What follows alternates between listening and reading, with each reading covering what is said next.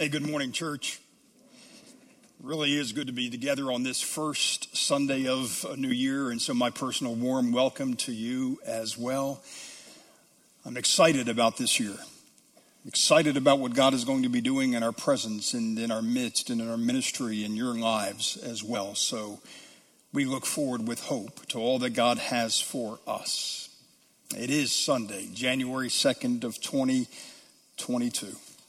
And God is on his throne today, and all of God's people said, Amen. And he is. There's that great passage in the book of Genesis when Jacob has gone out into the desert and he is laying down for sleep that night. His head is placed on rocks that he used as a pillow. That's a rough night of sleep. And then the angels are descending and ascending on a ladder that he sees in a dream. And he wakes up and he said, Surely the Lord is in this place, and I did not know it. And he named that place Bethel. And my prayer for you and for me is not only in this place, but in our, our life together this coming year, that we can say that this is Bethel. This is the place of God. This is the house of God and where God is working. And He is working in so many places around the world, certainly just not here, but we pray that God will, in a very powerful way, do his work among us. Beginning next Sunday, we'll be launching a new sermon series for the year. We're going to be using a little bit as a guide for us this book by Darryl Dash called Eight Habits for Growth. And so, beginning next Sunday, we're going to take a, a habit a week until the end of February. It'll be an eight week series then. Our messages will then be based upon some of the things that we'll be learning in this book. The messages will really be independent of this book, but this will be your guide. And so we are asking each of you to pick up a copy of this, not just as couples, but every person who will be a part of our worship services in the weeks to come, you need your own book. You need your own copy. And so we've worked with Moody and even I know Darryl, and we've worked that price down to about $7 per copy. That's better than anywhere else. And and exercise is only as good as the effort you put into it. This isn't just something to read. This will be a manual for you as we talk about building into our lives the kind of spiritual disciplines and habits that will be necessary for us to grow spiritually in 2022. So pick that up in the tables, the tall tables in the commons and uh, thank you for beginning the process. Our, our, our, abide will continue to be produced and published. It will be in connection with this, and so we'll explain more next week. Hey, before we open God's Word, I do want to extend a, a warm welcome to. Uh, to Ethan and Becky Appel. I, I, saw them in the Commons, and Ethan and Becky are back here, former director of our student ministries. Welcome, guys. Good to see you. And Becky is happily expecting as well. So, congratulations in that. And Micah and Matthew Robinson are sitting over here, sons of Jeff, yes, and Jen Robinson, pastors who were formerly on staff here. So, grateful for, for you guys and for your presence here this morning. Let me ask you to take your Bibles and go with me, if you will, to the book of Zephaniah. First one there wins the book of Zephaniah. I simply want to bring a word of encouragement to you on this first Sunday of 2022. It's a word for us on how to stay sane in the madness that is all around us. In the last two years, I have noticed people who have fallen down one wormhole or another for any variety of reasons. And maybe you are in such a wormhole right now. And I want to simply encourage you this morning by, by giving you one of the most unique pictures of God to be found anywhere in the Bible. It's a picture of the God who sings. A.W. Tozer famously remarked that what comes to your mind when you think about God is the most important thing about you. I think he's right. In fact, I know he's right. But I wonder when you think about God, do you imagine him singing? And not just singing a splendid hymn, but singing a love song. A love song over you.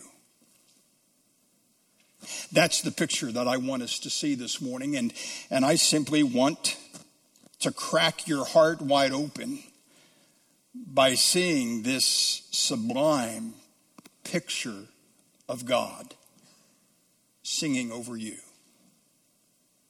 As I have invited you to open your Bibles to the Old Testament book of Zephaniah, that book is tucked in between two other prophets, both whose names begin with an H, Habakkuk and Haggai. He's right there in the middle, sandwiched between those two prophets. And before we arrive at the fabulous picture of God that Zephaniah will present to us, it's in chapter 3 we have a little territory to cover beforehand.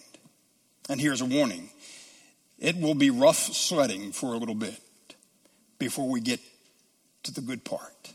No peeking, so no looking at chapter 3 ahead of time. But if you've never read through Zephaniah, or if it's been a while, it's a slog for about three quarters of the way. Yet, even here, we have to understand something about the love of God. It is mesmerizing, but it's not mushy. God's love is comforting, but it's not always cozy. The Lord is fierce. Let's begin this morning simply by asking who is Zephaniah and what's his story, because the opening verse of, of Zephaniah, and we'll read it in just a moment, indicates that he has spent some time thinking about, maybe even researching his family's genealogy. And, and in verse 1, he writes, The word of the Lord that came to Zephaniah, the son of Cushi, son of Gedaliah, son of Amariah, son of Hezekiah. And he is identifying here some of the major branches of his family tree going back four generations, beginning with his father, then his grandfather, his great grandfather, and then finally stopping at King Hezekiah, who was his great great grandfather. Zephaniah is not dropping names in order to impress. He's one of the few prophets of whom we can say royal blood flowed through his veins. He is the great great grandson of a very good king, Hezekiah. I suppose if your great great grandfather was George Washington, you might mention that fact, maybe in a, a small company of friends, or maybe if you were ever given the opportunity to address the entire nation. That's what Zephaniah is doing here. He is about to address the entire nation of Judah, and he says, and by the way, my great great grandfather was king. Also in verse 1, he places the prophetic activity during the reign of Josiah. Josiah was king of Judah during a very critical point in the nation's history. For over 50 years prior to Josiah coming to the throne of, of Judah, it was led by some pretty lousy monarchs who, who wreaked havoc on the entire country. And for a country that was established on monotheism, the belief in, in one God, idolatry among the people of Judah was being openly promoted during that time. The sun and the moon were being worshiped from the rooftop of the Jerusalem temple. Other Canaanite deities were given honor. Religious prostitution was, was practiced as normal. Even the abomination of child sacrifice was endorsed. So when Josiah comes to the throne, he begins making some sweeping changes. He launches a, a series of reforms, many of them resulting from the, the discovery of the book of law, probably the book of Deuteronomy, and the repairs going on in the temple. And as a result of the discovery of the law of God, they began reading the Bible again as a people. So, so Josiah repairs the temple as a place for worship. He tears down some idols. He fires all of the priests who were associated with the, with the worship of false idols. He reinstitutes the observance of Passover, which had sort of just slid away for years. But unfortunately, Josiah's reforms were, were were all very good, but much too late. because the nation was irreparably broken. And when Josiah died in battle, his acts of reformation perished with him. Well, Zephaniah preached during the reign of Josiah. He preached during those exciting days of spiritual reformation. And verse 1 also indicates that, that God himself was speaking to Zephaniah, so that when God spoke to him, he then spoke to the people, and the word of the Lord came to him. And so, what Zephaniah is doing in this short little book is that he is not just expressing his own opinion. God's word came to him like a force, like a burden and he was under a divine mandate to deliver it as is. And so, in his preaching, in his prophetic ministry, Zephaniah is doing one thing he is confronting the people of God with the word of God. And for most of his book, that's what he does. He confronts the people of God with the word of God, beginning with the justice of God. Evidently, God wasn't pleased. He wasn't pleased with the state of, of the nation. He wasn't pleased with the state of his people. And Zephaniah was given the unenviable assignment of making that known. Verse 2, we get pretty quickly a feel or sense of this book. It's a pretty dramatic opening. Notice verse 2 I will, God is speaking utterly sweep away everything from the face of the earth, declares the Lord. I will sweep away man and beast. I will sweep away the birds of the heavens and the fish of the sea and the rubble with the wicked. I will cut off mankind from the face of the earth, declares the Lord. Now that's a way to begin, huh? Using prophetic poetry, he warns all of humanity of God's imminent judgment. And the verbs say it all. How many times does he say, I will sweep, I will sweep, I will sweep? God is saying, I am pulling up my broom and I will sweep everything away. And then changing the metaphor just a bit from a broom to a knife, God then adds, and they will be cut off. So Zephaniah's book is, is like God pulling out a broom, God using a knife, or God even using a hammer. Because he is pounding the judgment of God against complacency and apathy and corruption. And short, God is cleaning house. And his house cleaning is without partiality. No one is left out. This, this sweeping away will include all of humanity. Nothing is omitted. It involves all animals and birds and sea life and people. Now, I imagine reading Zephaniah for the first time and maybe nodding in agreement because we look at the madness of our world and say it's about time God takes his broom and does some sweeping. Go for it, God. Sweep it to him. But then Zephaniah adds in verse 4 I will stretch out my hand against Judah and against all the inhabitants of Jerusalem, and I will cut off from this place the remnant of Baal and the name of the idolatrous priests, along with the priests. Those who bow down on the roofs to the hosts of the heavens, those who bow down and swear to the Lord and swear by Milcom, those who have turned back from following the Lord, who do not seek the Lord or inquire of him. Zephaniah is making it very clear that while God does have in his scope all of humanity, it also includes the people of God. In fact, that's where that's where judgment what? Usually begins. And sometimes I catch myself thinking about all the ugly stuff in the world and just wishing that God would just again sweep it all away. And all those terrible people out there that are guilty of child sacrifice that he speaks of there in verse 5 and 6. And maybe you have secretly wished for the same thing. God, just go ahead and drop kick all that needs to be booted. The only problem is that we always want God to judge people out there, but God wants to deal with us in here, in our hearts, in our homes, in our churches, among those who already claim to know Him. And that's where Zephaniah takes us.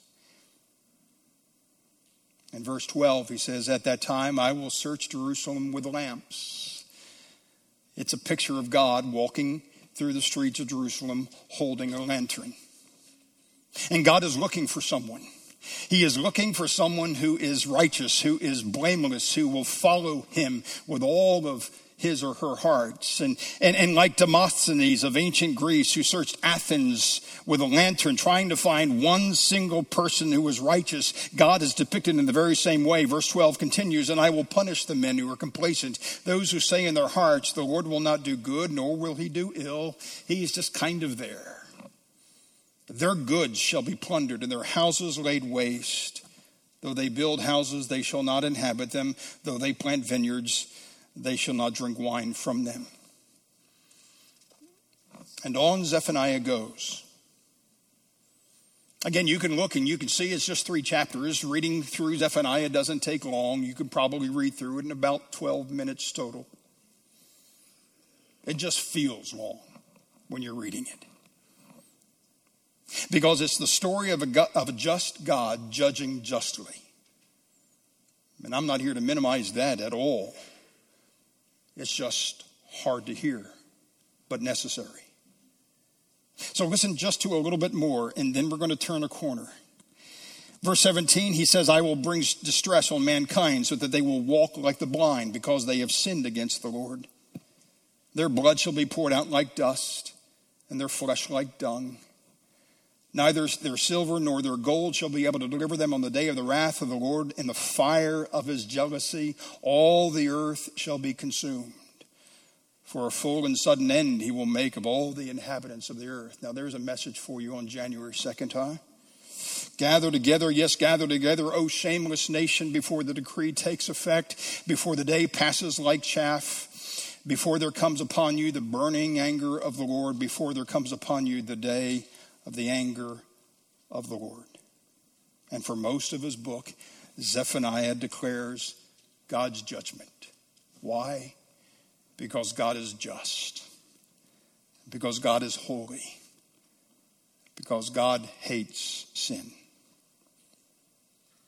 I'm reminded of John Bunyan's famous story called Pilgrim's Progress. At the beginning of the book, he introduces us to a man who goes by the name Christian, who is deeply troubled by what he's reading in the book. And, and, and, and Bunyan begins this way I, As I walked through the wilderness of this world, I lighted on a certain place and laid me down to sleep. And, and as I slept a dream, I dreamed that I saw a man with his face turned away from his home a book in his hand and a great burden upon his back. And I looked and saw him open the book and read therein. And as he read, he wept and trembled. And not being able to contain himself, he broke out with a lamentable cry, saying, What shall I do to be saved? Here's a man who, as a result of reading a book, has this massive burden upon his back. And I can imagine someone saying, Well, the problem with him is that it's that, it's that book he's reading. He just needs to stop reading that book, just put that book away. It will make him feel better. I don't know what Christian may have been reading. He could have been reading Zephaniah. Because you read some of that and it feels like one massive burden upon your back. And Zephaniah would say, first we need to begin with the bad news. And the bad news is that God is just and he will execute justice. But then the final section of Zephaniah takes a turn. It is a turn that is so sudden, it gives you whiplash. It's, it's a turn that contains then some of the most outrageous, yet sublime, outstanding picture of God that you'll find anywhere in the Bible. It's, it's right here in chapter 3 that we will see a picture of God that defies comprehension. And it's exactly what I think we need to hear as we begin this new year together. It's one of the most tender and moving descriptions of the love of God to be found anywhere. And it is about, as we have just seen for two and a half chapters, about a love that we do not deserve. It's a love of another kind. A philosopher and Christian mystic, Simone Weil, the brilliant French thinker who died at the age of 43, or excuse me, at the age of 34 in 1943, said that there are only two things that can crack open the human heart suffering and beauty. And this morning, I simply want to take the rest of our time, just a few minutes, and crack your heart open with the beauty of God. It begins in chapter 3, verse 14. Sing aloud, O daughter of Zion, and shout, O Israel. Rejoice and exult with all your heart, O daughter of Jerusalem. The Lord has taken away the judgments against you. All those judgments that for two and a half chapters he has just pounded.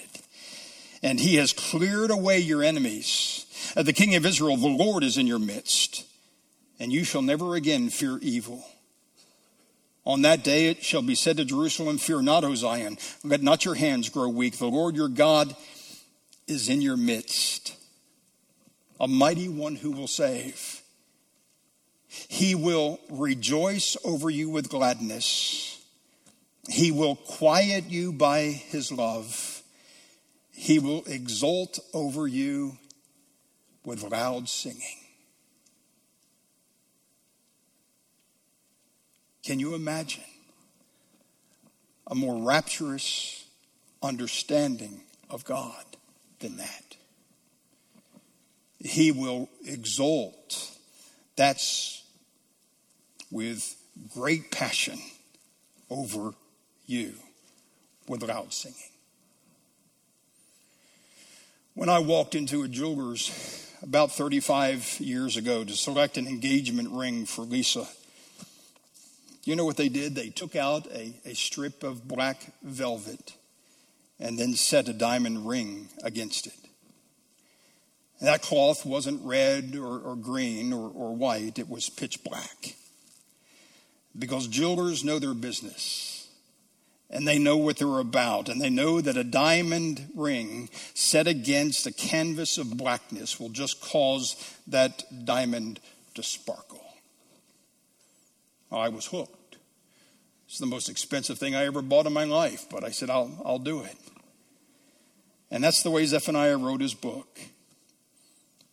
Before he displays the love of God, he pulls out a black canvas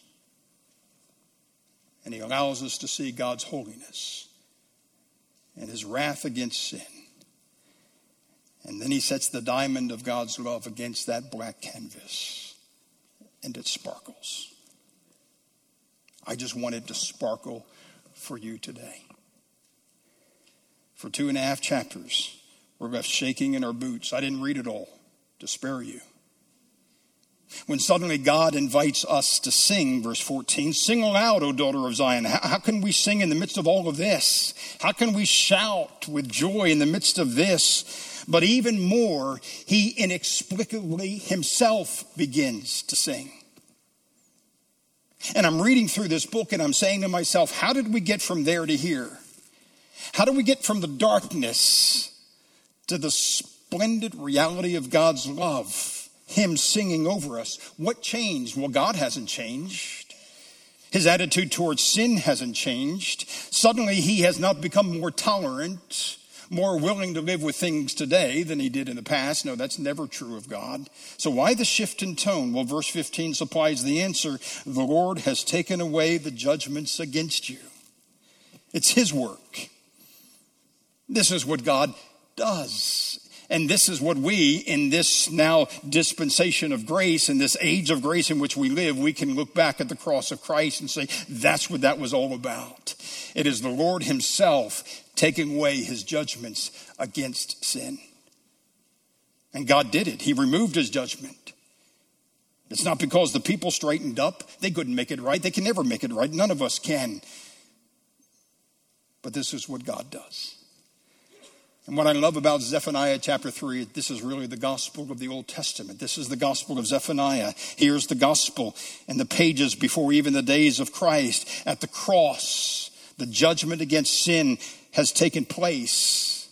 This is what Zephaniah is pointing to. And now we live in the reality of it. And we know that in all that God did for us in Christ of the cross, he became our refuge and the anger of God against sin fell on his son. even as I say it, I still can't get over the glory and the magnitude and the power of that.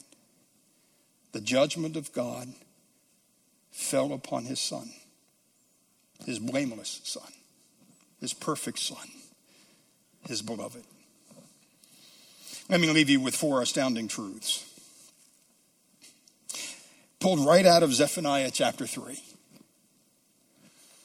And these truths are for you and me, the people of God, those who have found Christ to be our refuge, those who have believed that Christ took what was meant for us and he absorbed it in his body on that tree.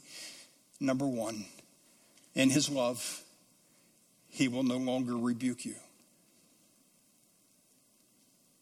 The NIV translates the phrase, He will quiet you with His love. One of the biggest problems we face in our fractured world is the reality of, of our restlessness. I don't know about you, but I would say for the last two years, I think I've been anxious continuously maybe even uptight all the time.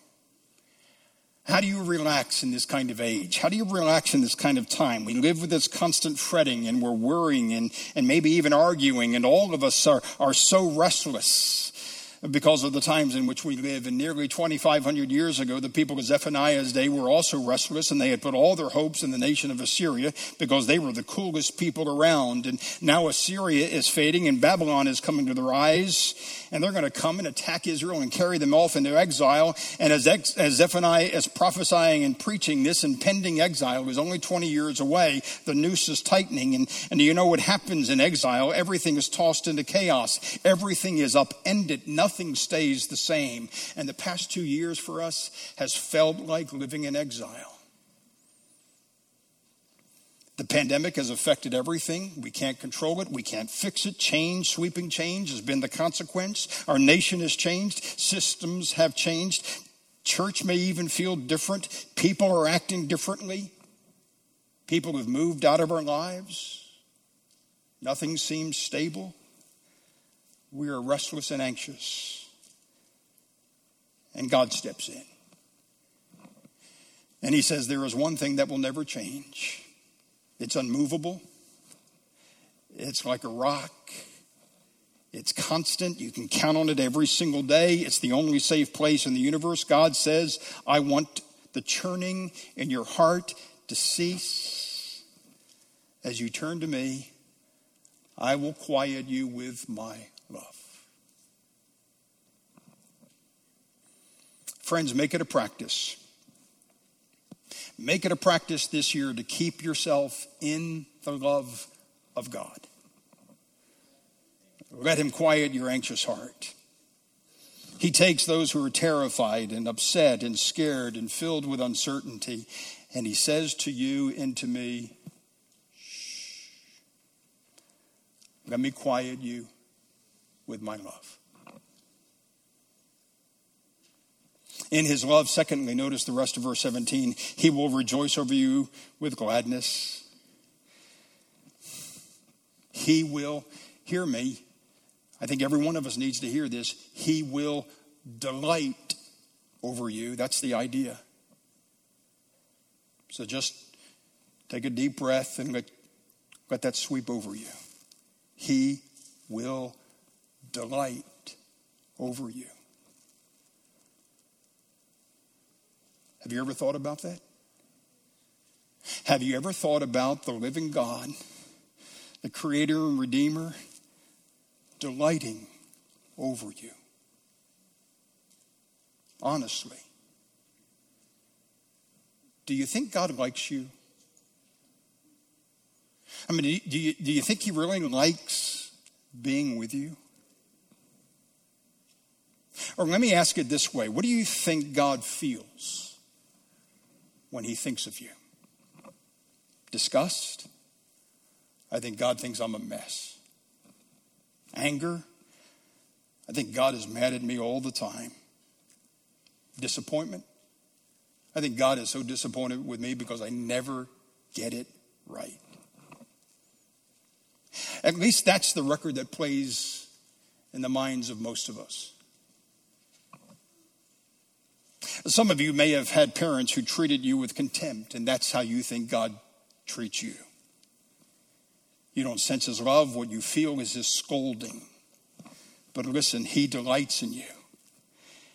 And he delights in you in the same way that he delights in his son, of whom he said, This is my beloved son, in whom I am well pleased. He is well pleased with you. He delights in you as he delights in Christ. And Jesus is utterly perfect and clean and pleasing and obedient.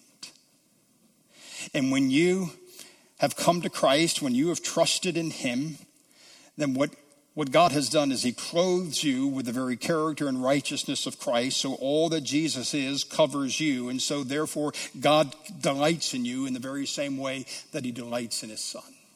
That's the gospel. And that's what we rejoice in. This is, this is our hope. God is saying to you and to me, You are my beloved son. You are my beloved daughter in whom I am well pleased. Let me put it another way. When God looks at you, he beams over you with delight. He will rejoice over you with gladness. And right now, I think you just need to breathe that in and maybe even say it to yourself God rejoices over me with gladness. This is not touchy feely, this is gospel stuff. God rejoices over you. Thirdly, in his love, God is honoring you.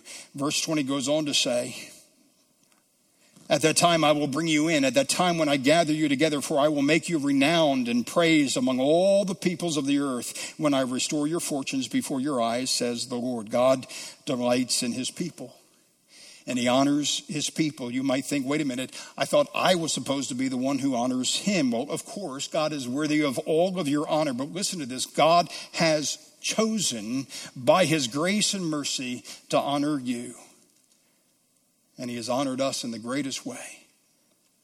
For if he has given up his son, which is the hardest thing he could ever do, then will he not also, through him, give us everything else we need? So instead of thinking that God is frustrated with me, He doesn't like me, He's angry with me, He's disappointed with me, I feel judged all the time by who I am and what I do, instead of flipping back and forth between He loves me, He loves me not, He loves me and loves me not, know this, that right now God is showing unbelievable honor to you because of Christ. And the final outstanding truth about God's love, in His love, He is rejoicing over you with singing. God singing over me? That's what it says. He does. He sings over you. He sings love songs over you. And when I think of this verse, I remember singing over my daughter when she was a little one. Birth was traumatic. We didn't think she was going to make it. First time I ever saw my daughter, the doctor was running down the hallway of a hospital after an emergency C section, holding her in his hand, yelling, She's not breathing. Those initial 72 hours, we didn't think she'd make it, and then bringing her home eventually by God's grace, and she cried a lot. She was uncomfortable as, as a little one, so I would just carry her for hours around the house, singing over her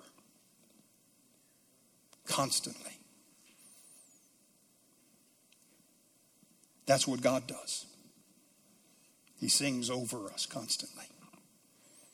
And did you, did you ever imagine God sings over you the way maybe you as a mother or a father sang over your kids, or the way you as a grandparent maybe sing over your grandchildren? Do you ever think that God really actually has an entire history of singing over you? He still sings over babies in the womb, and He sang over you the day you were born. He sang over you the day you began school. He, he sang over you when you have felt hurt and all alone. He, he sang over you even when you tried to drift away and walk away from him. He sang over you when you doubted. He sings over you even now as, as your heart turns to him in response of faith and say, God, you're amazing for all that you do. And God is still singing. And he sings when you ache. He sings when you're tired. He sings when you feel like giving up. He sings when you fall into sin. He sings over you when you feel like the entire world has gone mad. And he is singing over you today. And so let me just ask you is, is, there, is there something that is sucking the joy of life out of you this morning? Maybe you've hit a wall and you can't seem to get around it. Yes, something may be deeply hurting in your life, but God is doing something good in your life. I know that because of his promises. And do you say, I can't rejoice in God's love because I'm such a mess? Again, look at verse 15. The Lord has taken away your punishment. Jesus bore it on the cross, it's gone. But you say, I cannot rejoice in God's love because I have too many forces working against me right now. Look at verse 19. He goes on to say, I will deal with all who oppress you, all your enemies, all who seem to be coming against you. And you say, I cannot rejoice in God's love because I've seen too many people be wounded. My, my life is falling apart. My, I have a broken marriage. My, I'm, I'm failing. I'm in, I'm in sinking health. Look at verse 19. God says, I will deal with all of your oppressors, and I will save the lame and gather the outcast, and I will change their shame into praise and renown in all the earth. Whatever, whatever reason you may give for why hope feels as if it's escaped you It can all be recaptured when you recognize this God who rejoices over you. Let nothing keep you from having the joy of the Lord and this reality of singing over you be taken away from you this year. So let me close with three questions for you to ponder as Mike comes and, and leads us in a time of communion. Just three basic questions. Number one, have you experienced the truth of verse 15? The Lord has taken away your punishment. When Jesus died on the cross, he took our punishment, he set us free. Are you trusting in the liberation of Christ and the redemption of Christ right now? Number two, is there anything that is robbing you of joy today? Let nothing sadden your heart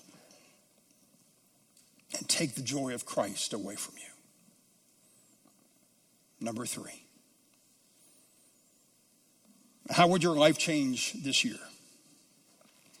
If you accepted and believed all of the promises of Zephaniah chapter 3, verses 14, especially through verse 17, how would your life change with this picture of God singing over you with delight. Let's pray.